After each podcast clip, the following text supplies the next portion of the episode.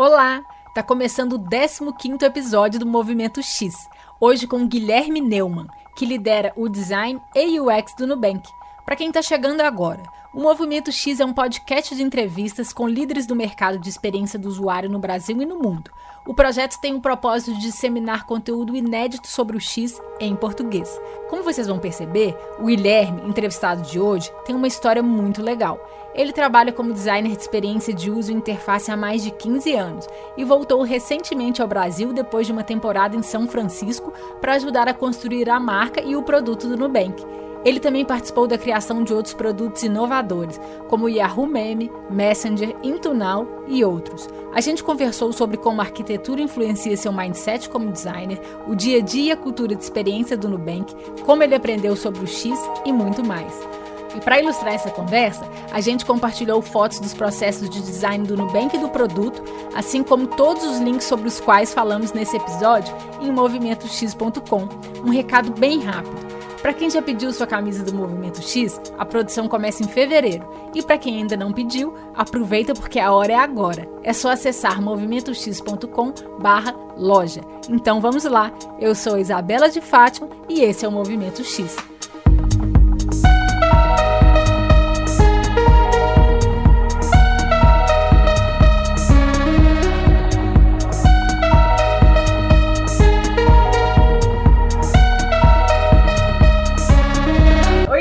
Guilherme, muito obrigada pelo seu tempo e pela presença aqui no Movimento X. Ah, é um prazer participar desse projeto tão legal, tão, tão inovador dentro de, desse universo de design UX no Brasil. E estar tá ao lado de tanta gente legal, uh, compartilhando experiências e projetos, é um prazer. Ah, uma honra falar com você, Guilherme. Então vamos lá. Eu sei que dentre os vários lugares legais que você já trabalhou estão a Globo.com e o Yahoo. Queria que você me contasse, para começar, sobre como foram essas suas experiências. Me conta primeiro sobre a Globo.com. Bom, a Globo foi, foi interessante, tipo, porque eu sou originalmente de Porto Alegre, então eu trabalhava em agências em Porto Alegre e, e fazer essa migração de agência para uma empresa, ainda com todo esse esse poder e toda essa força da Globo.com foi, foi uma mudança bem, bem radical na minha vida.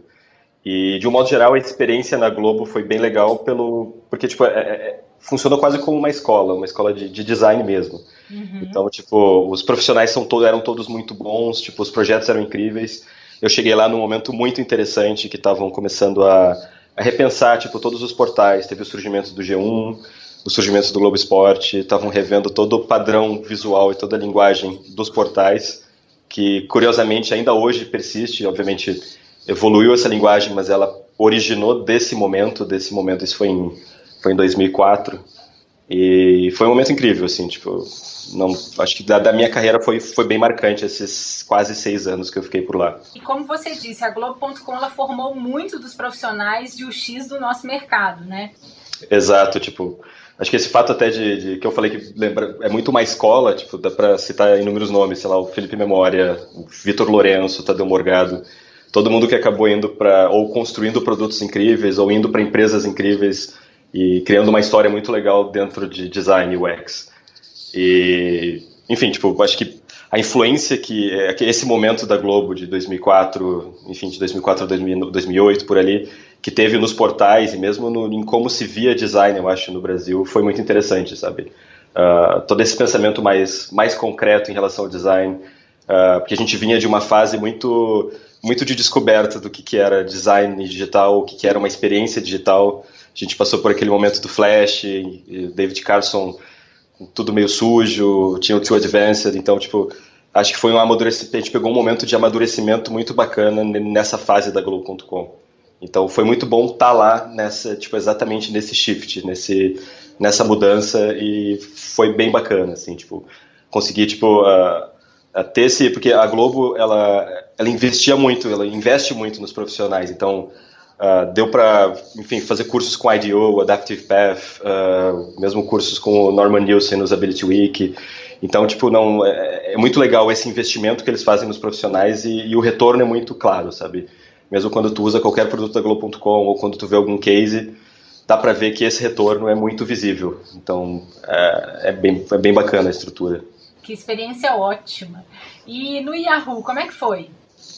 O Yahoo foi, foi uma mudança, foi, foi, uma experiência diferente, apesar de serem duas empresas bem, tipo, grandes, né? Tipo, o Yahoo é enorme, Globo.com também, com todo, toda a TV Globo por trás. Mas acho que a principal diferença, eh, quando eu, quando eu saí da Globo para o Yahoo, eu, eu, fiquei um ano e meio no Yahoo Brasil. E, e foi para um, foi uma, foi uma experiência completamente diferente, porque enquanto na Globo, tipo, era um time de design grande, a gente tinha muitos projetos, então tinha uma rotatividade grande. Uh, logo que eu cheguei na Globo, ainda tinha aquela estrutura bem separada de arquiteto da informação, visual designer, então estava bem, era bem marcante essa, essa, essa estrutura. Uh, no Yahoo eu acabei indo para um time de inovação, que era o primeiro time de inovação fora da, da Califórnia, da sede em Sunnyvale. E era um time pequeno, tipo, acho que tinham acho que começava com sete pessoas, a gente até cresceu um pouco, mas nunca passou de, de 15. E a gente lançou o Yahoo Meme, que até acho que ele acabou gerando um buzz aqui no Brasil. Ele, ele gerou muito, foi muito falado fora do Brasil, mas uh, era uma plataforma de light blogging uh, que lembra um pouco Tumblr, era um mix de Tumblr com Twitter, com uma interface super friendly. Estava uh, surgindo ainda todo esse interesse por pelo iPhone, pela, pela experiências iPad, a gente acabou lançando web, iPhone, iPad. Uhum. Nesse, nesse momento eu estava eu tava trabalhando também como front-end developer nesse time, então era um híbrido de visual designer, UX designer e front-end developer trabalhando nesse time multifuncional. Olha então só. foi foi um outro momento de muito aprendizado, essa intensidade de focar num produto, todo mundo muito perto, então foi apesar de ser por isso que eu brinquei, apesar de ser o Yahoo, uma empresa tão gigante, uh, ter essa oportunidade de entrar lá e trabalhar nesse time foi, foi, foi uma experiência bem bacana também. E do, do, do Yahoo em São Paulo, você foi para Yahoo Sunny Valley, na Califórnia. Isso, o projeto esse que eu comentei, Yahoo Meme, que, que não foi um sucesso, mas ele gerou muito interesse. Em determinado momento, o TechCrunch descobriu que a gente estava testando em beta no Brasil e fez um post no, no site deles. Isso chamou um pouco a atenção do leadership do Yahoo lá na Califórnia. E, e, enfim, o time acabou ficando conhecido por ser um time ágil, pequeno e estar tá fazendo um produto bacana que o Yahoo já, já não estava conseguindo fazer por causa da estrutura e por causa dos métodos que estavam, enfim. E, e, a gente acabou começando a entrar em alguns projetos do time de lá e no fim a gente acabou sendo convidado a ir para a sede e trabalhar lá em projetos dentro da sede do Yahoo na Califórnia mesmo. Então começou aí, tipo, pedaços do time, até que culminou alguns anos depois que todo o time já estava lá trabalhando em diferentes projetos. Então foi mais ou menos assim que aconteceu essa transição. Bacana demais. Você ficou lá em torno de três anos. Isso, é, foram, foram quase quatro. Uh, foi uma experiência legal, assim, tipo, chegar lá foi meio choque, porque uh, a gente estava com um time no Brasil muito, muito pequeno, quase uma startup, e de repente eu caio lá, tipo, a gente, o time se desmanchou, uh, cada um foi trabalhar um projeto, eu acabei caindo numa estrutura gigante de design, bem, bem burocrática, então foi, foi um choque bem radical, assim, tipo, apesar de cair no Silicon Valley numa estrutura bem, muito, muito burocrática, os designers no edifício, engenheiros em outro, então foi, foi meio que um choque de realidade, assim, tipo, mas uh, acabou, tipo, rolaram algumas escolhas lá dentro. Eu acabei indo trabalhar em um projeto que era o Into Now, que o Yahoo tinha acabado de comprar, uhum. que, era uma, que era uma ferramenta parecida com o Shazam, só que para TV. Era um produto muito bacana. E eles trabalhavam igual o nosso time no Brasil. Eles eram, eles tinham acabado de ser comprado, então eles eram pequenos num, num canto. E foi uma fase também legal, assim. Comecei a trabalhar nesse projeto, e então a Marissa Maier assumiu o Yahoo. Olha e, só e esse time, o, o founder do, do, desse, dessa empresa aí, que era o, o chefe do, do, time, ele foi convocado pela Marissa a virar o SVP de mobile. Então, automaticamente, esse nosso time pequeno acabou sendo o, o embrião para o time novo mobile da Marissa.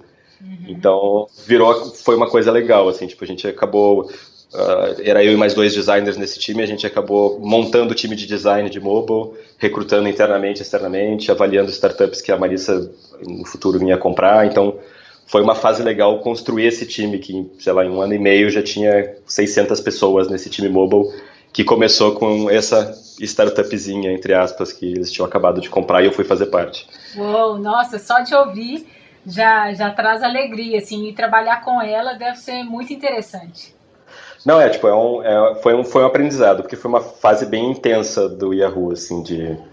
Uh, porque tinha que o Yahoo ou era tava naquela fase ou vai ou racha, né? Então tinha que tinha que rolar uma mudança de mentalidade, de cultura, de processos. Então foi foi legal esse trazer esse choque, essa renovação para a empresa, sabe? Então uh, o fato de comprar umas startups que estavam meio que uh, super em alta no momento e um gás novo, pessoas com mais energia, acho que tipo mudou bastante esse esse clima e e ter reviews com ela. Tipo, a gente começou a criar novos produtos lá dentro e com reviews, reviews semanais com ela. Então foi foi interessante aprender a lidar com ela, tipo, controlar o tempo com ela, porque tipo, porque imagina uh, assumir uma empresa uh, em crise com 15 mil funcionários e tu, ter, e tu ter a oportunidade de uh, semanalmente ter que apresentar o teu projeto para CEO é, é, um, é um desafio, sabe? De, de, de controlar a atenção, de tipo de expor essa ideia, se preparar muito bem,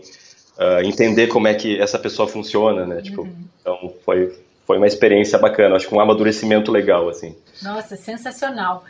E eu imagino que, que lá essa sua experiência com o mobile deve ter sido muito importante porque você está vivendo hoje. Mas antes da gente conversar sobre o seu trabalho hoje, eu queria que a gente falasse um pouco da sua história com experiência do usuário. Como é que você começou a trabalhar com experiência do usuário ou quando que experiência do usuário começou a fazer parte da sua rotina de trabalho? Uh, bom, tipo, como acho que voltando bem, bem antes, acho que como qualquer designer, eu sempre gostei de desenhar. Uh, quando eu era pequeno, eu, na escola eu desenhava colegas, fazia jornalzinho do Grêmio Estudantil, etc. E ao mesmo tempo eu colecionava planta baixa de apartamentos que eu pegava no jornal. Então isso, isso acabou me levando a estudar arquitetura. Então, nessa, nessa mesma época, eu estava começando a me interessar por internet, usar o IRC. Na época, eu aprendi HTML fazendo o site pessoal do Inter. Então, tipo, foi uma coisa. Eu comecei a entrar nisso, comecei, fiz o site da, da, da escola de arquitetura. Depois, um professor me convidou a trabalhar para fazer uma revista de arquitetura digital. E eu acabei entrando nesse universo de interface e internet.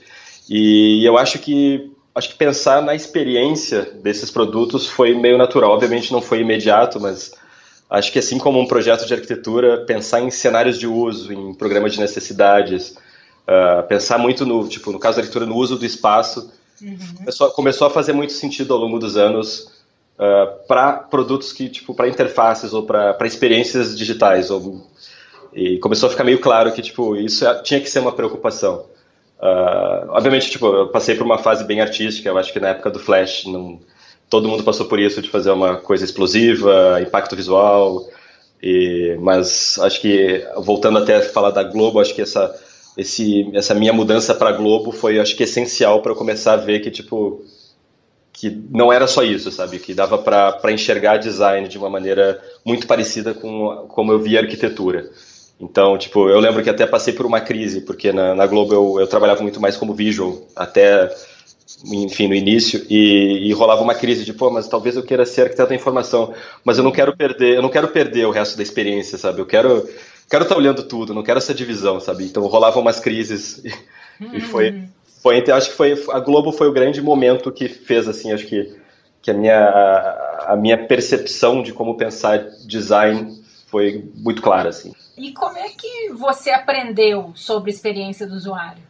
Olha, pergunta, pergunta tricky.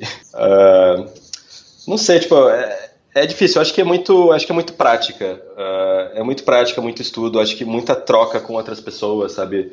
Acho que eu sempre fui muito curioso. Sempre quis entender muito como as coisas funcionavam.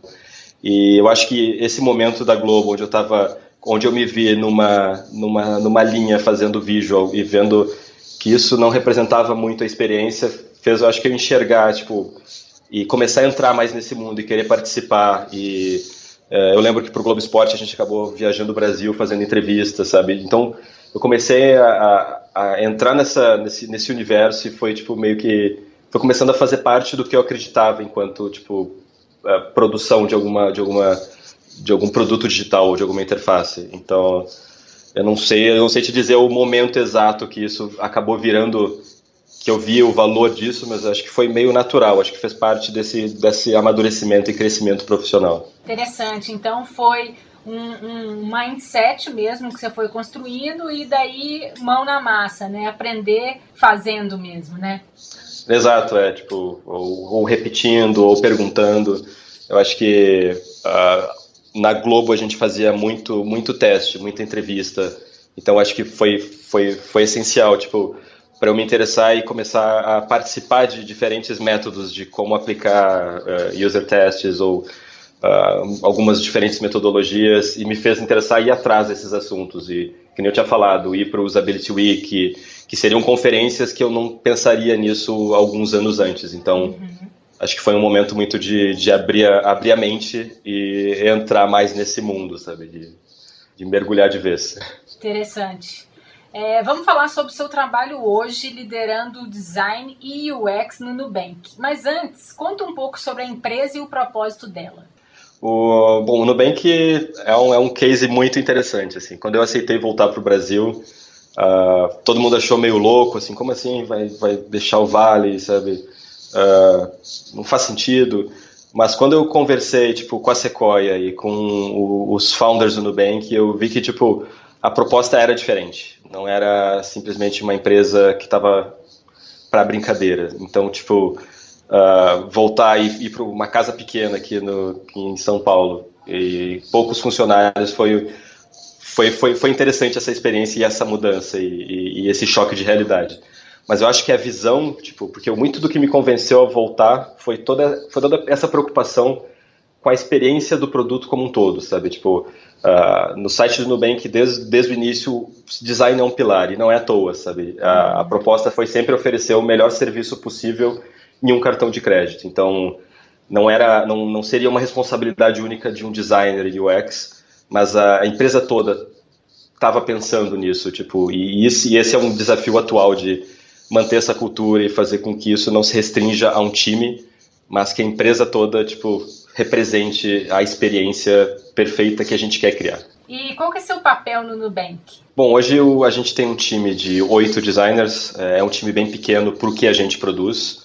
Uh, eu sou, eu, eu, me considero mais um, um, facilitador do dia a dia, tipo, para que o time seja muito eficiente, uh, removendo barreiras, deixar o processo mais fluido e trabalhar em, em projetos também, tipo, então o time ele é, ele é todo muito muito dedicado. Uh, eu gosto de dizer que tipo que se um dos designers, sei lá, se um designer fica sozinho na empresa, ele vai conseguir resolver tudo relacionado à experiência e design.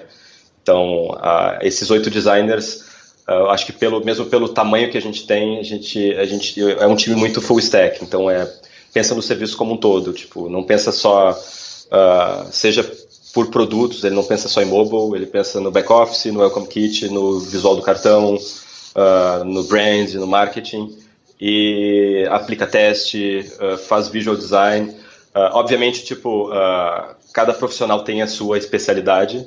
Uh, tem um designer que, que é mais focado em pesquisa, o outro é mais em interaction, o outro é muito melhor em visual, mas isso não impede de, de desse time junto uh, ir aprendendo e complementando os conhecimentos meio que em conjunto. Então, mais ou menos assim que a gente funciona, assim, tipo. Legal demais. E ainda sobre a organização, eu li outro dia que a empresa é organizada em squads multifuncionais divididos por pontos da jornada do cliente. Como é que funciona esse trabalho? É, a gente, essa estrutura, ela foi, acho que bem que tu falou, a gente definiu ela muito baseado um pouco na jornada do usuário. Então a gente definiu esses momentos macros do usuário dentro da experiência do Nubank e montou uma estrutura multifuncional. Então uh, designers, produto, engenheiros e analistas. E eu acho que a grande mudança é que a gente trouxe o time de que fala com o cliente, o time de atendimento, faz parte dos squads. Hum. Então a gente não isolou essa, essa parte. Então isso é muito legal no dia a dia, porque são pessoas que estão em contato cara a cara com o cliente. Então é, é, são muitos insights interessantes e diferentes que talvez a gente não conseguisse com entrevistas ou analisando algum dado de uso do aplicativo. E, então, tipo, acho que essa, essa, esse complemento que a gente ganhou no Squad deixou o time, os times, deixaram os times bem eficientes. E os designers dentro dessa, dessa estrutura, eles acabam rotacionando dentro desses squads. Uh, um para tipo ter, o, ter o conhecimento completo da experiência, então no momento que tu consegue uh, circular por todos esses squads e, e, sentir como essa experiência é feita e como as pessoas reagem a ela, tu começa a ter um conhecimento de toda a experiência que o Nubank oferece. Então é essencial essa, essa rotatividade. Nós estamos falando de em torno de quantos squads? Tem ideia? São, são é, que a gente é, a nossa estrutura ela é bem ela é bem flexível. Acho que hoje deve estar acho que mais de 10, uh, ah, mas nem todos exigem uh, um designer full time. Então isso isso varia bastante. São bem momentos. A gente tem representantes em todos os squads, mas não necessariamente eles estão dentro do squad all the time. Então, uh, mas não necessariamente eles estão dentro do squad o tempo todo. Eles uh, é muito pela demanda. Tipo, hoje a gente tem, por exemplo, um squad que exige dois designers. Então, eles estão lá full time, mas isso não significa que daqui a alguns meses, quando esse projeto se concretizar, esses designers vão continuar lá. Então, essa essa flexibilidade ela é constante. Eu acho que você já falou um pouco de quais são os critérios para montar esses squads, né? Isso é tipo uh, é definido pela jornada e a gente tenta sempre ter esses especialistas de cada área dentro. Então, mesmo engenharia, ah, um engenheiro mobile, engenheiro de back-end, enfim, é uma estrutura bem, bem padrão, digamos assim, de squad, com um complemento desse, desse layer de tipo de atendimento ao cliente, que até a gente chama aqui internamente de expert, de que eles, eles são eles, eles, nome.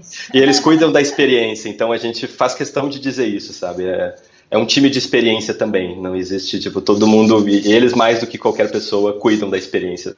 Então, é, o nome faz todo sentido. É, é um time de customer experience, né? Exato, exatamente. E então, dentro dos squads, a gente tem customer experience, designers, desenvolvedores, é... tem cientista de dados. Cientista de dados uh, analista, product manager. É bem, é bem completo, enquanto um, uma, mini, uma mini startup, uma mini empresa. Né? Muito legal. E as vantagens de trabalhar em squads? Além de ter essa, essa visão multidisciplinar?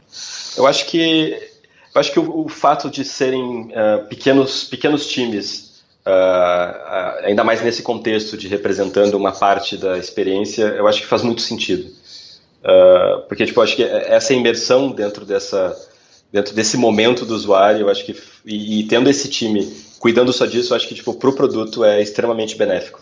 Isso gera outros desafios. No momento que a gente tem uh, squads isolados, entre aspas, isolados, pensando cada um numa parte da experiência, a gente tem o desafio de como a gente conecta tudo. E esse é um grande desafio para o nosso time de design. Então, uh, tem essa vantagem e não a desvantagem, mas tem esse, esse trabalho extra de garantir que está tudo conectado.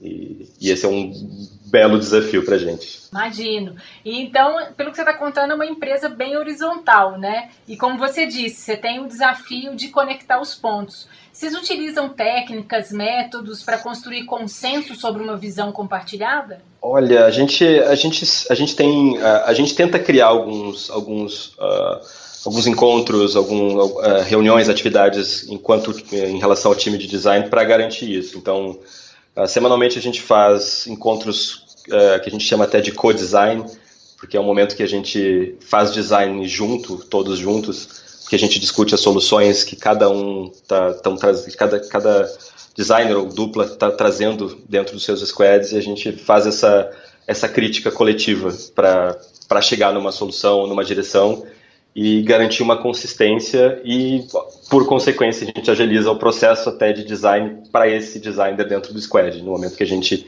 consegue criar essa colaboração. E, e a gente, no fim, a, a, gente muda constantemente a maneira de trabalhar. Uh, então não dá para dizer, tipo, ah, a gente usa, a gente faz desse jeito, porque a gente, acho que a gente é muito inquieto, então identificar quando alguma coisa não funciona, a gente reage imediatamente. A gente já mudou a maneira que a gente faz essa, esse co-design algumas vezes, sempre procurando uma maneira de funcionar melhor, ou volta atrás. Então, uh, a gente erra, volta, enfim, acho que, é, acho que isso deixa, apesar de criar um pequeno caos, eu acho que é muito, é muito rico para a gente, tipo, para esse desenvolvimento dessa discussão. Legal demais isso eu imagino que essas ferramentas que você disse, né, esses, esses encontros, eles sejam super importantes para uma organização que pratica a holocracia, assim como o Nubank, né? Esse deve ser um desafio mesmo. Não, e é verdade, porque esse, esse, esses co-designs que a gente faz entre o time de design, a gente acabou levando para fora do time de design. Então a gente começou a incluir, uh, de acordo com o projeto, pessoas de diferentes partes da empresa para fazer esse design coletivo. E tem sido muito rico, assim, tipo, a, os inputs de diferentes áreas, ou mesmo de pessoas fora do projeto, uh, que conseguem trazer uma visão diferente. Então, uh, fazer um mini sprint tipo, com tanta gente, tipo, com diferentes visões daquela solução, uh, acaba não só, tipo, sendo benéfico pro resultado final, mas mesmo do pro para a coesão da empresa e do time. Tipo, as pessoas se sentem muito parte daquela solução. Então, deixa também todo esse processo de depois desenvolver, enfim, acompanhamento até, até o lançamento ser muito mais tranquilo, sabe? Ser muito mais fluido, porque todo mundo tá, tá focado e tá com aquele senso de ownership em relação a essa solução. E sobre agilidade, o Nubank está crescendo a todo vapor, né? Como é que vocês fazem para garantir agilidade nos projetos do dia a dia, além de trabalhar em squads? Como a gente, como a empresa tem crescido rápido uh, e algumas áreas crescem mais que as outras, isso acaba virando um, um desafio bem grande de manter não só a cultura, mas também os processos. Uh, quando tu me perguntou até do número de squads e eu não soube te dizer o número exato, é justamente porque a gente, a gente vai ajustando, geralmente, porque como cresce não só o número de funcionários, mas o número de clientes, então são dois impactos vindo de dois lados distintos e a gente tem que se adaptar a esses dois. Então, realocação de squads, readaptação de squads, às vezes um squad precisa de mais engenheiros que o outro, ou mais designers, que nem eu falei, que que um squad agora tem dois designers, mas eventualmente vai ter um. Então, acho que essa toda essa, essa, essa dança das cadeiras que acontece constantemente, ela ajuda a, a, conseguir manter um pouco essa consistência com o crescimento. Então acho que acho que vai meio natural esse, esse, esse movimento assim. A proposta da marca do Nubank é acabar com a complexidade e burocracia nas operações financeiras e também empoderar as pessoas, certo? Isso. O, acho que o grande, acho que o grande diferencial uh, começa pela transparência. Então acho que essa transparência ela gera o controle e, essa transparência e controle ela, ela visa proteger as pessoas. Então eu acho que é isso que diferencia muito o Nubank. Eu acho que principalmente quando a gente surgiu esse choque foi um pouco maior, porque a gente de repente estava lançando ferramentas tão fáceis de usar, entender e encontrar e principalmente se adaptar que antes não era possível em nenhum outro outra ferramenta de serviço financeiro. Era tão simples e óbvio, coisas como bloquear o cartão, alterar o pedido limite e ter uma experiência real time que para as pessoas foi meio, por que, que eu não tinha isso antes? Né? É. E quais foram os desafios para tangibilizar essa visão da marca nas funcionalidades e na interface dos aplicativos mobile e smartwatch? Eu acho que o, acho que Acho que no momento que, tipo, a, a experiência, a preocupação com a experiência, uh, aliado com a transparência e com toda essa, essa vontade de simplificar uma experiência tão complexa, uh, ficou muito claro, acho que na, na, fundação da empresa, isso meio naturalmente se refletiu, acho que, de como o Nubank se comunicava, se comunica, ou como o produto se expõe e como a gente acaba uh, fazendo novas funcionalidades. Então, é, acho que é tudo uma consequência. e, na verdade, a gente fala em simplificação e, e, transparência, mas a gente, na verdade, para conseguir oferecer isso, a gente precisou entender muita complexidade por trás, tipo, quebrar muito a cabeça para entender essas, essa, essa, essa, essa, dificuldade que é o, o, sistema financeiro relacionado ao cartão de crédito, para conseguir dar essa, fazer esse filtro e esse, e esse layer de simplicidade uh, em produtos como, enfim, o mobile, o smartwatch e, mesmo o nosso web app. É, tem vários elementos de interação que vocês criaram que eles se tornaram símbolo, né? Eles são simbólicos mesmo da marca. Queria saber um pouco mais de, de, de como que foi esse processo de criação, de tangibilização mesmo dessa visão. É, eu acho que, como eu, como eu falei antes, a, a, a transparência ser consequência, uh, gerar uma consequência, quando a gente estava pensando na experiência, na primeira experiência, eu acho que procurar sempre a solução mais simples, entendendo a complexidade, acabou gerando algumas soluções muito bacanas. Tipo, a gente obviamente explorou muito, tem muito, tem muito, muita, muito teste que não ficou bom. A gente fez muito protótipo e chegou, por exemplo, a barra de limite, que é meio que um símbolo, ter aquela aquela barra que deixa muito claro quanto limite eu tenho, quanto está a minha fatura, quanto eu vou pagar no futuro. Isso acabou virando uh, quase a espinha dorsal do aplicativo, da experiência do aplicativo. E ela é um símbolo mesmo, né? Não, exato, as cores, a gente acabou se apropriando daquele conjunto de cores, então foi muito interessante, sabe? Que eles se complementaram ao roxo. Todo mundo chama a gente de roxinho, mas automaticamente aquele tom de azul, aquele tom de laranja, aquele tom de verde, aquele tom de vermelho acabaram ficando muito, acabaram ficando muito associados ao que a gente entrega de experiência.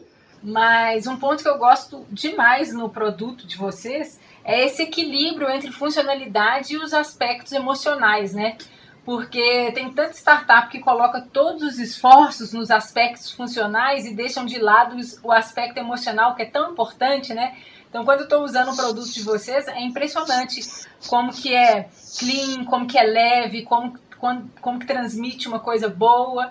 E eu acho que assim, é um exemplo que como que forma, função e conteúdo andam juntos mesmo, né? Não, isso é legal, isso é legal, porque tipo, é muito, é muito relacionado à cultura que a gente acredita, né? Então, acho que chegar numa solução de, sei lá, de, por exemplo, da funcionalidade de bloquear o cartão, é uma coisa tão simples e tão óbvia que eu acho que na hora de fazer essa experiência acontecer, ela naturalmente acaba ficando também simples e óbvia.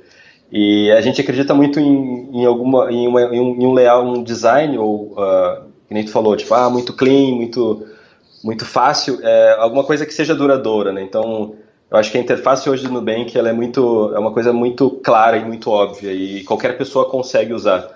Obviamente, a gente está sempre evoluindo, a gente tem algum, sempre tem algum problema de discoverability ou de, enfim, de alguma coisa que está escondida demais, mas acho que de um modo geral a gente foi muito feliz nessa nessa primeira interação de, de como a gente organizou esse conteúdo, tipo, a, a, a, o feed real time com a, com barra de limite, dando, uma, dando um, um sneak peek de como está o limite, e depois os detalhes do limite, as faturas, acho que foi muito interessante toda essa estrutura, assim, tipo, acho que deixou tudo muito, muito conectado com o que a gente estava pensando em relação à simplicidade enquanto experiência e a gente conseguiu refletir isso na própria interface. O que, que você acha sobre esse, essa questão que várias das startups elas dão muito mais valor para os aspectos funcionais. Tem muito produto que falta essa questão do emocional que vocês fazem tão bem, né? É, eu acho que eu acho que rola uma ansiedade, né? Tipo, acho que no momento que, que tu é uma startup, que tu tá começando a tá querendo mudar alguma coisa, enfim, eu acho que toda startup hoje surge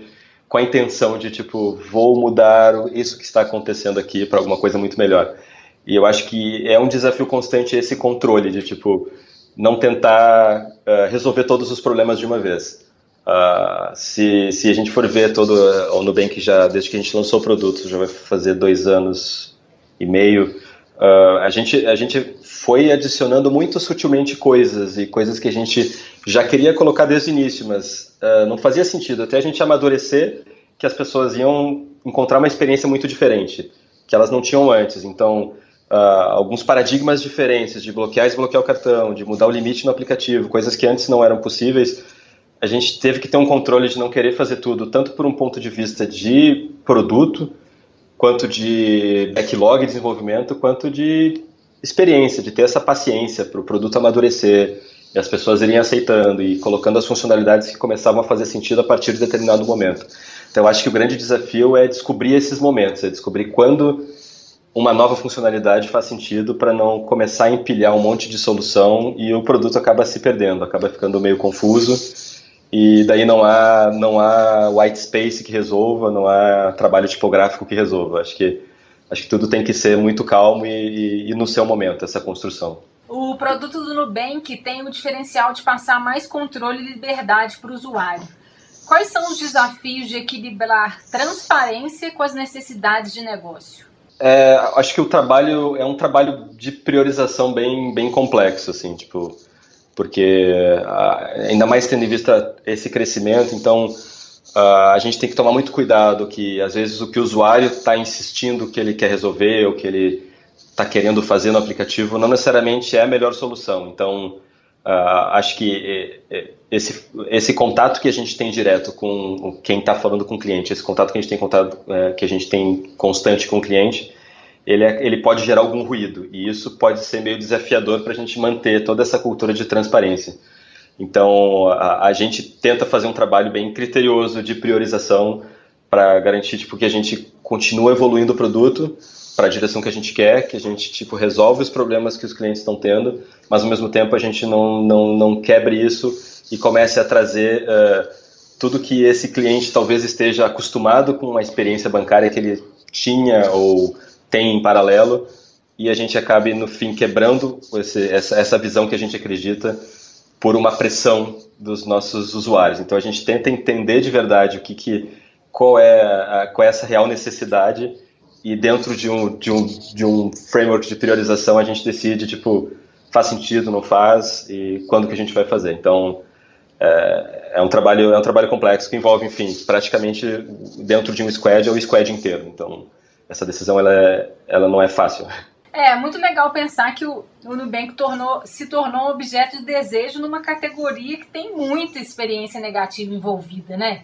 Tem muita raiva no processo de atendimento, tem desconfiança pra caramba de, de altas taxas, cobranças indevidas, e vocês fizeram essa inversão na dinâmica da categoria de uma forma sensacional. É, exatamente, eu acho que a gente conseguiu preencher bem esse gap, né? Que as pessoas estavam naquela ansiedade, quase não saber qual é o problema, mas de repente surge uh, juros mais baixos, uma experiência mais clara, um atendimento uh, amigável. E então isso surpreende, sabe? Não tem, eu acho que foi talvez atualmente os, os, os, acho que os outros serviços financeiros, até dos, desses maiores e mais antigos, eles acabaram correndo atrás. Eles estão começando a oferecer um serviço mais interessante e isso é muito legal de ver, sabe? E perceber que a gente ajudou a fazer isso acontecer no momento que a gente chegou e mostrou, cara, pode ser muito mais legal, pode ser muito mais simples, pode ser mais interessante, sabe? Eu tenho o telefone no bolso, por que, que eu tenho que passar, no, falar com o meu gerente, se eu posso resolver tudo quando eu quero, no momento que eu quero, sem falar com ninguém em real time. Então, é, eu acho que essa mudança de paradigma e no, no momento em que as pessoas já estavam uh, num universo completamente mobile e, e super ansiosas por coisas diferentes e por oportunidades mais bacanas, uh, o Nubank surgiu. E, e, é muito legal ver essa, esse, esse, envolvimento que as pessoas têm com o Nubank e, e essa paixão que elas têm. Uh, mesmo chamar de roxinho foram os clientes que começaram. Então, é mesmo? É, que... é... Nossa, que quando o cliente traz já um apelido para uma marca, é uma evidência de, de brand lover mesmo, né? Não, exatamente. Isso é engraçado que às vezes a gente fica tão imerso nesse. Enfim, a gente está aqui tão imerso desenvolvendo e pensando que certas coisas nos surpreendem, a gente se dá conta de que o impacto que a gente está tendo fora é muito legal, sabe? Então, ver esse tipo de surgir esse tipo de apelido ou um cliente simplesmente mandando uma mensagem dizendo adoro você, sabe? Umas coisas meio nonsense se tu vai pensar que é só um cartão de crédito. E isso pra gente gerou vários problemas uh, de uh, entregar o cartão e o cliente ficar super feliz e querer tirar foto com o cartão, mas ele vai lá e expõe o número do cartão, daí a gente tem que ligar. E, então, e a gente e foi legal porque também foi, foi um desafio gigante de design, porque uh, a gente nunca pensou que isso fosse ser um problema. Então, quando esse problema surgiu, a gente começou, a gente precisa resolver isso, sabe? Então a gente quebrou a cabeça, como a gente resolve? E foi começando a modificar o kit de, de welcome kit que vai o cartão. E foi pensando em maneiras de tipo de solucionar esse problema e hoje a gente quase deixou a zero, porque as pessoas preferem tirar foto do kit do que do cartão. Então, tipo, a gente conseguiu dar uma, dar uma uma, uma contornada no problema, uh, pensando em soluções que, tipo, que não interferissem na experiência dele chegar, receber o cartão, sem ser um aviso gigante, tipo, não compartilhe. Então a gente foi deixando o kit mais interessante, é, tem a hashtag SouNu que todo mundo usa, a gente botou na capa do kit, as pessoas preferem tirar foto dessa hashtag para dizerem agora eu sou nu do que tirar uma foto do cartão. Então foi um case legal que a gente teve aqui dentro, essa, essa, esse redesenho do Welcome Kit. É muito interessante mesmo esse ponto de vista, porque é, realmente quando você recebe, e, e, primeiro, é diferente, né? Porque geralmente você recebe outros cartões, as embalagens são muito grandes. Essa é uma embalagem bem pequena, e aí vem o cartão, o adesivo, que é uma surpresa. E, e ali, se não me engano, tem uma. Na a hashtag que você falou que é Somos Nu, mas também tem, se não me engano, tem uma chamada para você também tirar uma foto, né? Não, exato, a gente, a gente dá uma estimulada, tipo, de, pô, já que chegou o seu cartão, pô, fala pros seus amigos, sabe? Use a hashtag Sonu e diz. A gente até põe um lembretezinho, tipo, ah, mas não compartilhe os números. É. Então, mas é, mas é legal. E a gente, esse trabalho evolutivo desse kit foi, foi legal porque a gente foi, inclusive, pensando, pô, uh, para que tanto papel, sabe? E como é que a gente, tipo, reduz ao máximo, mas ainda tenta de alguma maneira transformar isso em algo útil. Então, uh, esse, o kit atual ele é, ele é, pequenininho e ele pode ser usado quase como um card holder. Uh, então, tipo, a gente está tentando é, criar uma utilidade para algo que geralmente as pessoas recebem, leem, rasgam e põem no lixo, sabe? E tem muito, muito cartão que vem com uma caixa, vem um livreto que 90% das pessoas não leem. Então, qual é, qual é o ponto disso? Né? Então, acho que isso tudo tem um pouco a ver com, com, esse, com esse nosso desafio de simplificar toda a experiência, sabe? Inclusive essa de entrega de, de do cartão, de como ele chega, qual é, qual é o motivo para ele estar tá numa embalagem, o que, que essa embalagem faz, qual é o papel dela. Entregar o que é o, o mais útil, assim mesmo, né, para o público. É, que vai receber todas as propostas, fazer rasgar, jogar fora, mas para o público que é da marca, receber um adesivo é super legal. Não, exato. E, e, clientes pedem adesivo o tempo todo em redes sociais, tipo, ah, eu quero adesivo, ah, meu adesivo, meu adesivo gastou, sabe? É, é, engraçado ver assim as pessoas elas ficam, ficam com vontade de, de ter coisas do Nubank. Se a gente mostra no Instagram uma foto de algum funcionário com a camiseta do Nubank, nossa, chove pedidos, também quero uma camiseta. Então é engraçado ver toda essa esse envolvimento com a marca, sabe? Eu acho que isso isso não tem preço, sabe? Eu acho que muito do nosso do nosso crescimento e do reconhecimento que a gente tem vem desse dessa relação com as pessoas, sabe? A gente a gente criou um vínculo muito muito bom, sabe? Das pessoas é, amarem a gente. Então isso é, isso é muito interessante que nem tu disse no início é quase impensável tu tá pensando num cartão de crédito, né? Então. Pois é, porque assim, é um cartão de crédito, mas também tem algumas pessoas que eu acho que passam no imaginário banco. Então, assim, todo mundo odeia banco, né? Então é uma inversão é, no mindset que é, que é fantástica. E falando um pouco mais da, desse, desse envolvimento com os clientes e com os usuários. Como é que vocês incluem os usuários no processo de design? O, bom, enfim, como eu tinha dito antes, tem, tem esse, esse envolvimento com, com os clientes no dia a dia, né, com, com os experts. Uh, tem essa análise, enfim, de, de uso, os dados que a gente tem em relação ao produto, mas a gente tenta manter um, um fluxo constante de, de, de, de, pessoas vindo no escritório para a gente testar uh, interfaces, fluxos, fazer só uma entrevista. Então, Uh, a gente tenta montar esse fluxo independente do que a gente quer testar. Então a gente sempre testa alguma coisa. Então uh, a gente quer, a ideia é a gente manter constantemente esse, esse, essa frequência para a gente estar, tá, acho que o tempo todo em contato, sabe? Às vezes a gente tem tanto projeto que tem que segurar para quando para a próxima semana, mas às vezes a gente testa coisas que a gente já testou para validar e, e, e, às vezes vem, vem é, surgem insights novos com isso. E a gente faz uh, muito teste interno, porque a gente também, querendo ou não, a gente tem muito usuário interno, então quando a gente precisa de um feedback imediato ou quer validar alguma coisa bem rápido, a gente usa muito pessoas aqui dentro com protótipos de baixa e alta fidelidade, então depende muito do momento que está esse projeto. E, e, recentemente a gente começou a fazer alguns field research, então uh, entrevistas em alguns pontos ou observação, com ou sem protótipo, dizendo que é do Nubank ou não, enfim.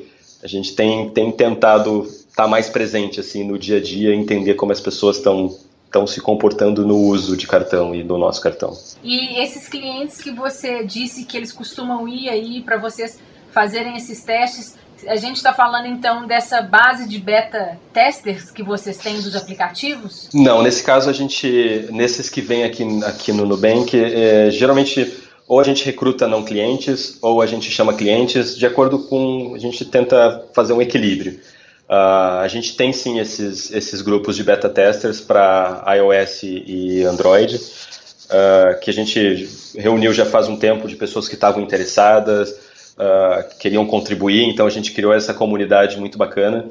E a gente tem uma, uma, uma ferramenta onde a gente conversa com eles, enfim, sugere coisas, Uh, que nem agora a gente está testando o programa de pontos, a gente abriu para eles, eles estão dando opiniões, a gente está testando várias coisas, então é um, é, um, é um universo bem específico de testes, sabe? Então acho que é, é, é legal ter essas, ter essas opções para entender comportamento, sabe? Seja, uh, seja no, usando dados mais frios que a gente tem do, do, do, uso do aplicativo e dos produtos, ou pessoas que vêm aqui, ou observação na rua, ou esses beta testers que estão muito engajados e interessados em contribuir então eles são feedbacks intensos e constantes e são, enfim, é, são, são diversos lados vindo, diversas, uh, diversos insights vindo de diferentes direções. Uh, é bem interessante. Bacana demais.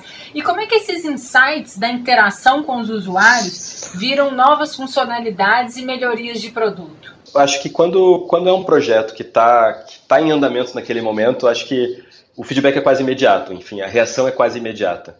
Então a gente sempre gosta de fazer com que todo o squad, ou pelo menos as pessoas do squad que estão mais envolvidas naquela funcionalidade ou naquela, ou naquela modificação, naquele redesenho, acompanhem os testes. Então, é meio que em real time, uh, acompanhando aquele, aquela entrevista por, por streaming, uh, já, dão, já, já criam uh, soluções imediatas e, e, action items. Então, é legal ver isso acontecer, sabe? Bem em real time mesmo. Tipo, dá algum problema, a gente discute, ou ele se repete com outra pessoa, a gente vê que realmente é um sabe?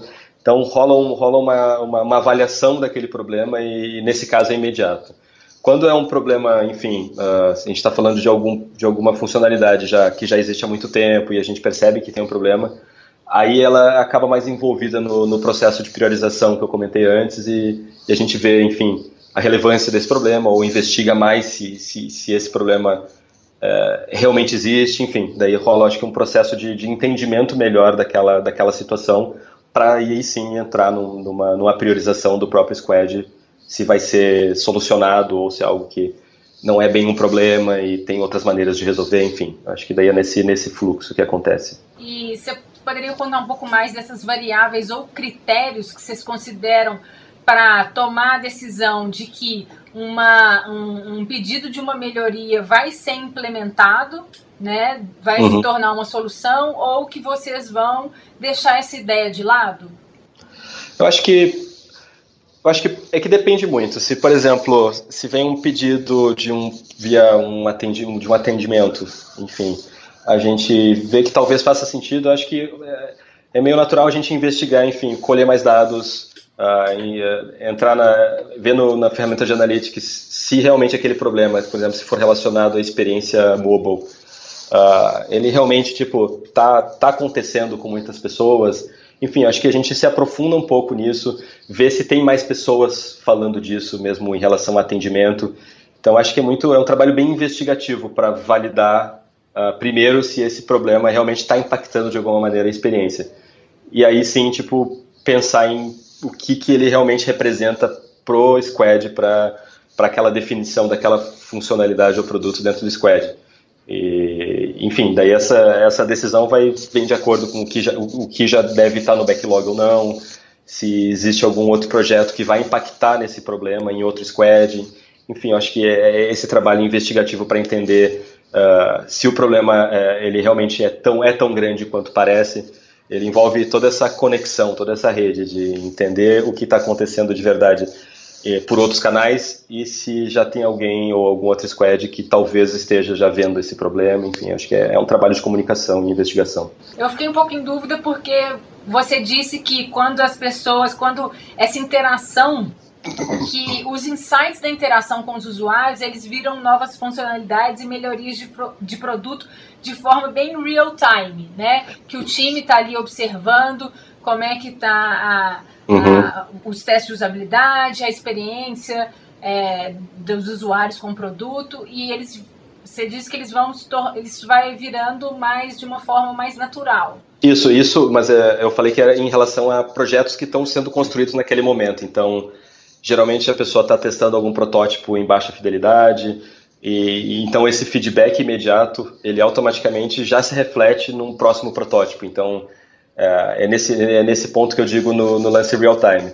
Quando a gente está numa parte mais de experimentação e a gente está mostrando para algum usuário, esse, esse feedback ele automaticamente já vira uma reação, seja para testar com outros usuários se aquele problema uh, e pode ser solucionado ou se tipo se tem uma outra solução para o que a gente viu que é um problema. Então, por isso que eu falei, essa reação é quase imediata, porque ela, ela acaba virando uma outra experimentação no momento que a gente está uh, ah, construindo alguma coisa uh, e ainda está num processo de, de consolidação. Em relação à priorização, que deve ser um dos grandes desafios, né, com tanta coisa acontecendo aí. Como é que vocês priorizam essas evoluções do produto? É, a gente, tipo, a gente tem um backlog, a gente tem uma, um, uma visão do que, que a gente quer para o produto.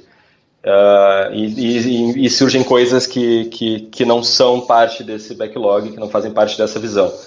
Uh, a gente tenta achar um equilíbrio, porque a gente não pode nem uh, decidir só reagir ao que, ao que, aos problemas que estão acontecendo, mas também a gente não pode esquecer da nossa visão. Uhum. Então, acho que a priorização ela está muito atrelada a esse equilíbrio. Acho que é a, a, ao quão grave é esse, essa necessidade de melhoria comparado ao qual é a vantagem em relação a essa, a essa nova funcionalidade ou, ou, seguir com essa visão.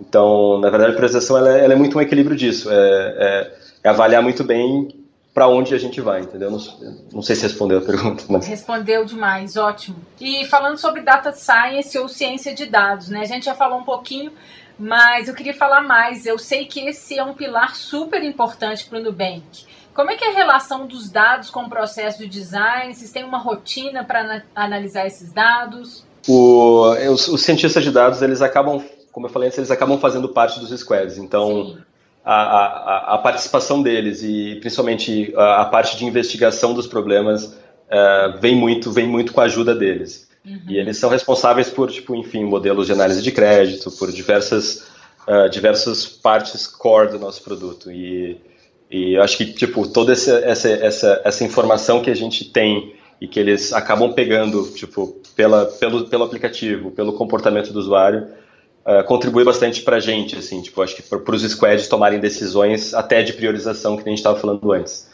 Uh, ou de, de, de, priorização no sentido de avaliar uma necessidade de alguma, de alguma nova funcionalidade ou de alguma melhoria. E, enfim, é, é um time é, é um time até relativamente grande, ele está maior que o time de design, e, enfim, é um, é um, time bem, bem forte, bem, bem, bem, eu diria bem, bem inteligente. É, eu soube que vieram algumas pessoas da Índia, se não me engano. Isso, era um time, acho que mais da metade do time não é brasileiro, tem holandês, tem americano, americano tem bastante, tem indiano. Então, tipo, é um time bem, bem multi, multicultural, assim, tipo, a gente... A, a, a ideia do Nubank foi sempre, tipo, tentar contratar as pessoas que a gente, que a gente quer. Então, tipo, não importa se ela está na Holanda, se ela está nos Estados Unidos ou se ela está aqui em São Paulo. Então, acho que isso nunca foi um, um, uma barreira para a gente. E a gente, felizmente, a gente tem conseguido, tipo, trazer as pessoas que a gente go gostaria de ter e montar esse time. E esse time de, de Data Science, ele, ele é um bom exemplo disso. Acho que ele acabou sendo composto muito, ele é bem, ele é bem misturado. Tem bastante brasileiro, mas ao mesmo tempo tem bastante gente de fora e isso contribui de diversas maneiras para são diferentes visões de, de produto, às vezes uma discussão que a gente para nós é meio óbvia enquanto tipo brasileiros e de repente vem um, uma outra visão de um holandês em relação ao serviço financeiro que de repente faz sentido para a gente até mudar o que a gente acredita. Então acaba sendo, sendo benéfico de diferentes maneiras. Eu fiquei muito curiosa no sentido de como criar uma cultura forte com 400 Sim. profissionais assim. Eu acho que quando, quando a empresa toda está focada em, em, em, em, pensar numa experiência, em deixar essa experiência fluida, acho que o trabalho de desenhar essa experiência, de desenhar para essa experiência, ela fica muito mais tranquila. Acho que a, a solução de design ou de interface que surge, ela é consequência não só do trabalho que que o designer faz, mas porque, tipo, essa preocupação com a experiência, ela tá na cabeça de todo mundo que está pensando na, na, na, experiência do Nubank, né? Então, uh, resolver essa interface, fazer essa, uh, desenhar para essa experiência, ela é muito, ela é muito, não fácil, mas ela é simplificada, sabe? Você está no Nubank há três anos. Qual que é a diferença do seu trabalho hoje para um ano atrás? Olha, eu acho, eu confesso que eu acho que mudou pouco, acho, na sua essência. Mas, uh, com certeza, tipo, uh, acho que os, as, as, as, necessidades e as maneiras de resolver os problemas mudaram bastante, mas eu acho que a maneira como a gente, enquanto time de design, trabalha, talvez até pelo fato da gente não ter uh, crescido tanto o time, porque acho que o time funciona muito bem do tamanho que está agora, acho que isso deixou, deixou não, não nos impactou tanto em relação a, esse, a esses processos.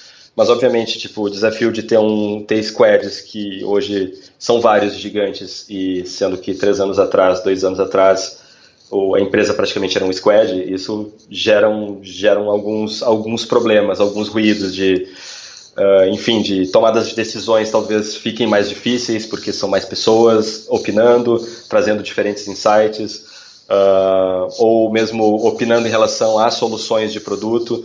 Eu acho que, eu acho que, é, uma, acho que é um problema meio, meio, meio padrão de crescimento, mas acho que em relação a a maneira que a gente trabalha, acho que não, não teve um impacto tão grande, a gente acabou conseguindo evoluir e, e esse time esse time enxuto acabou facilitando um pouco isso. Mas em, em, como empresa, assim, acho que mudou bastante. Ficou mais complexo, ficou mais pesado. Uh, uh, a gente tem um desafio gigante de, de querer ser uma startup, mas já está caminhando para ser uma empresa que talvez não seja mais uma startup. Como manter essa cultura, como manter esses processos. Então, eu acho que é, cada vez mais esse desafio de, de manter processos e cultura vai ser cada vez maior, de, com o crescimento de clientes funcionários.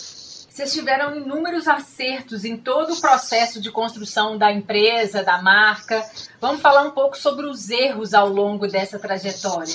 Que, que Conta um pouquinho dos bastidores aí, de algum caso que foi um erro que no fim das contas foi bacana. Conta um pouco sobre os erros. Uh, acho que tem um, tem um caso interessante que faz, faz algum tempo que já aconteceu. A gente tem um fluxo dentro do, do, do aplicativo que é de contestação de compra.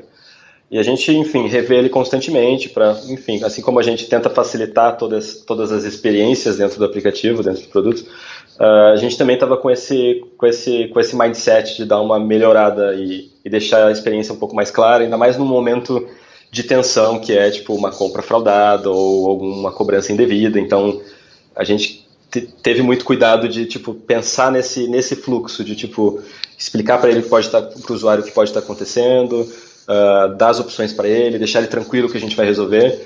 Uh, só que ao mesmo tempo que a gente começou a pensar nessa, nessa facilidade, a gente começou a perceber um aumento de pessoas contestando. Então isso foi gerando demanda para a gente. Só que daí, meio que naturalmente, meio invisível, a gente começou a reagir de uma maneira de evitar que as pessoas contestassem tanto. Então, uh, em certo momento, a gente se viu lançando barreiras, uh, quase um, um dark pattern. Uhum. Então, tipo, isso a gente. E isso foi muito bom porque nos fez, fez um.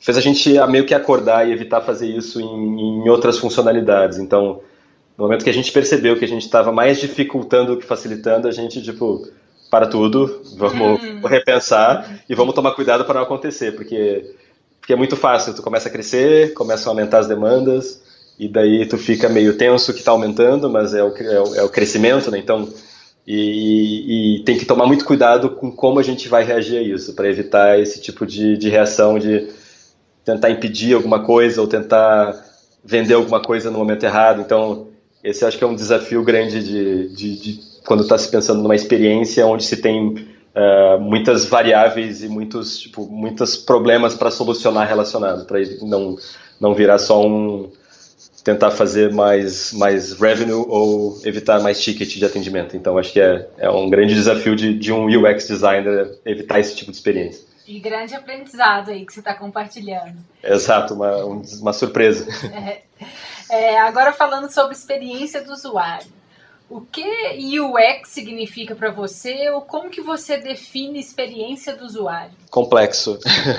Hum. são, são, são muitas dimensões, mas eu acho que, tipo, acho que experiência de uso, acho que é uma, uh, acho que uma boa experiência ela serve para aprimorar como as pessoas se relacionam com um produto ou serviço e, e, meio que garantir que elas consigam concluir as tarefas que elas querem, tipo, com, com sucesso. E isso, acho que, enfim, criando, criando uma interação fácil, intuitiva e que, enfim, retorne algum tipo de valor para essa pessoa. Acho que mesmo, acho que atingir o objetivo é um valor, sabe, uma satisfação e, e, conseguir criar algum tipo de relacionamento.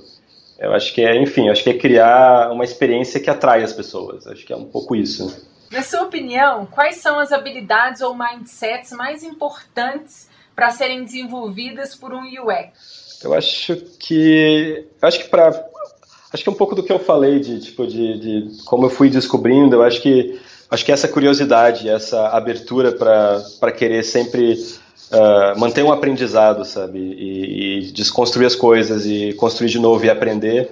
Eu acho que é, acho que é a base para conseguir pensar em, em, qualquer experiência. Eu acho que é, mesmo para quem está começando, acho que tipo uh, investigar mais e tipo e não e não desistir de pesquisar e de aprender, mesmo que pareça uma coisa tão tão complexa ou, ou muito muito teórica. Eu acho que no fundo é muito simples se, quando tu, tu tem um pouco de domínio do que que é uh, experiência de usuário e enfim, eu acho que é acho que é por aí, não sei.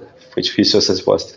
Ah, mas, é mas é muito bom a gente, a gente ouvir essas respostas que vêm na hora, assim, da cabeça das pessoas, que são bem naturais mesmo. É o desafio. É, muito bom. E como é que você faz para se manter atualizado, Guilherme? Você tem alguma rotina, método, usa algum aplicativo? Olha, eu, eu, eu gosto de, tipo, eu leio bastante, tipo, eu, eu, eu, sigo bastante, tipo, uh, designers que eu gosto, uh, uh, enfim, revistas de design que eu gosto, ou de tecnologia. Eu tenho um pouco, um pouco esse hábito de, de pela manhã, eu, eu adiciono tudo no meu Flipboard e, e dou aquela investigada e vou mandando para o meu, meu e-mail. E daí eu chego aqui, dou mais uma lida para os links que eu mandei, enfim, eu tenho um, meio que um fluxo padrão. eu gosto de acompanhar notícias de tecnologia, design, arquitetura, que eu ainda gosto muito.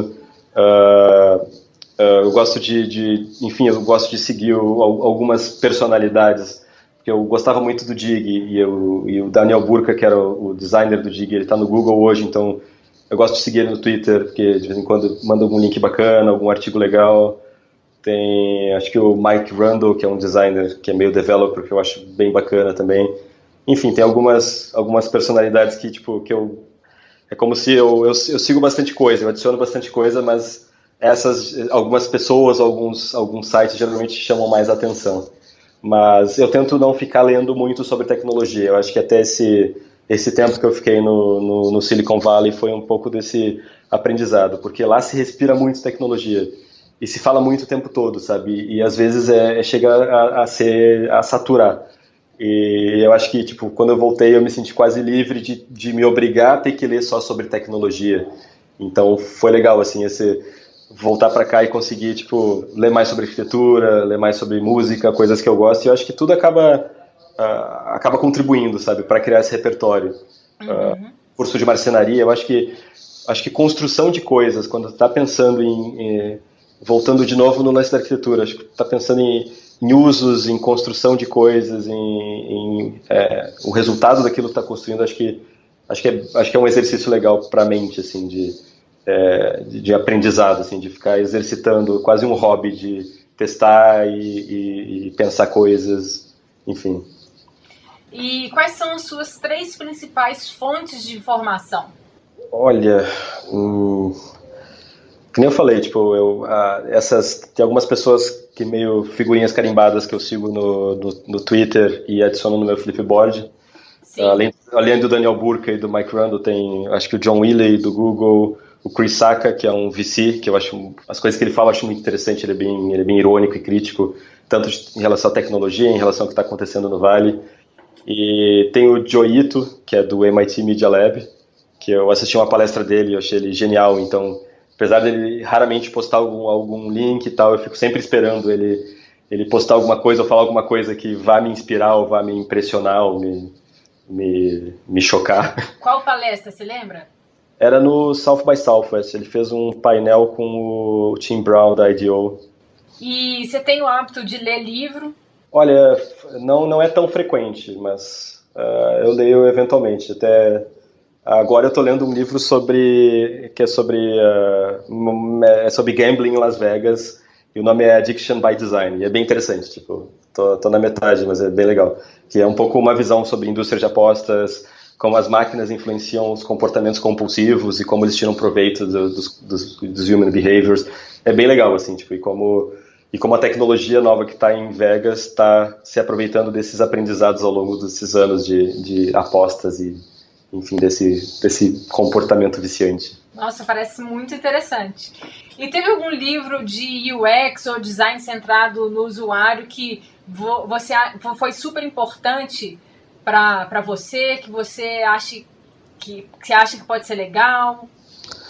Olha, eu acho, eu, sempre que me perguntam isso, eu acabo sempre recomendando mesmo, que é o Sketching User Experiences do Bill Buxton que eu acho que ele tem um, um apanhado legal, assim, acho que ele, ele aborda vários assuntos uh, relacionados a UX e, e, e, design que, tipo, acho que é meio que bem, bem base para para tudo, assim, tipo, até eu dou aula numa escola de design e esse é um livro que eu recomendo todos os alunos a lerem, assim, tipo, acho muito legal, acho muito interessante, né?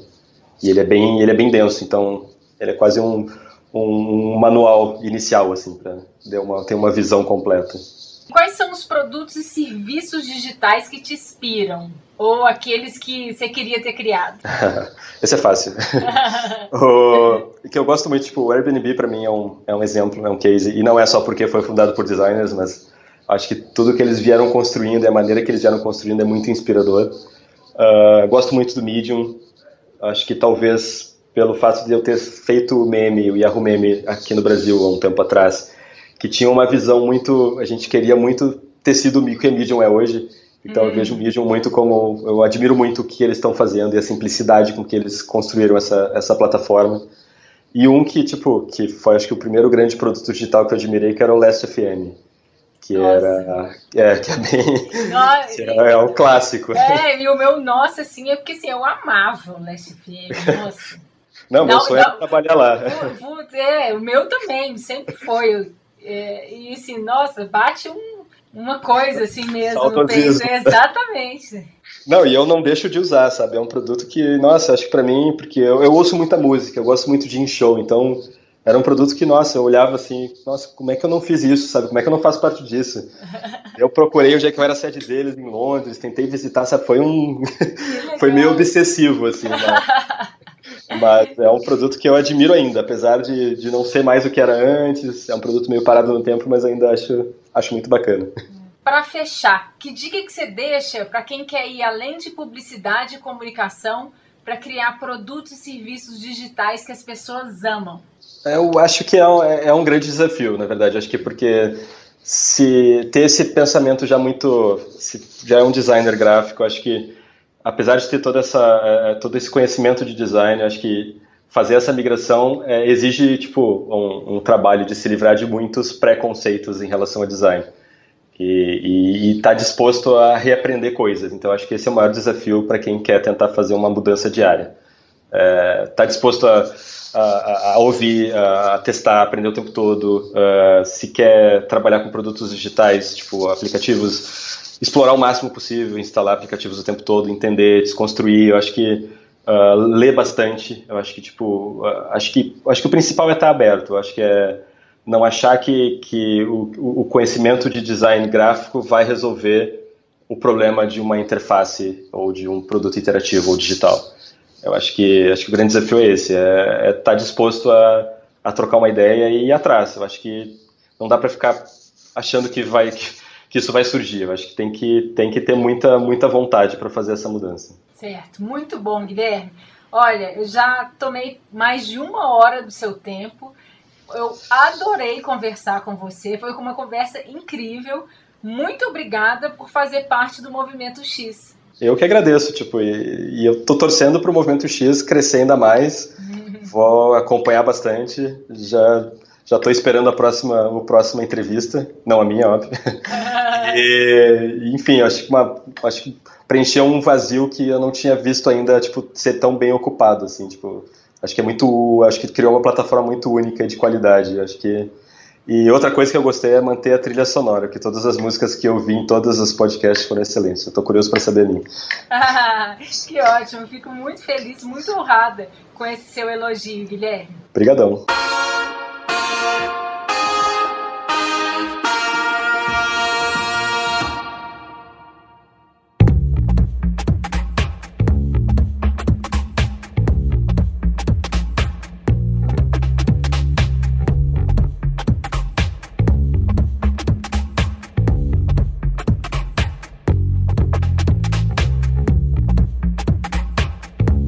Chegamos ao fim deste que é o 15º episódio, hoje com o Guilherme Neumann, e eu espero que você tenha gostado. Se você tiver qualquer pergunta ou quiser me dar um feedback sobre esse episódio, é só me escrever no Twitter. Meu perfil é @IsabelaDeFatima. Para ouvir outros episódios, acesse movimentox.com. No próximo episódio, o podcast completa seu primeiro ano de vida e para comemorar o convidado é para lá de especial, mas é uma surpresa. Obrigada por acompanhar o Movimento X e até lá. They say we're in danger, but I disagree. If proven wrong, shame on me. But you've had faith in me, so I won't shy away. Should it all fall down, your love been my favorite mistake. They say you are dangerous, but I don't.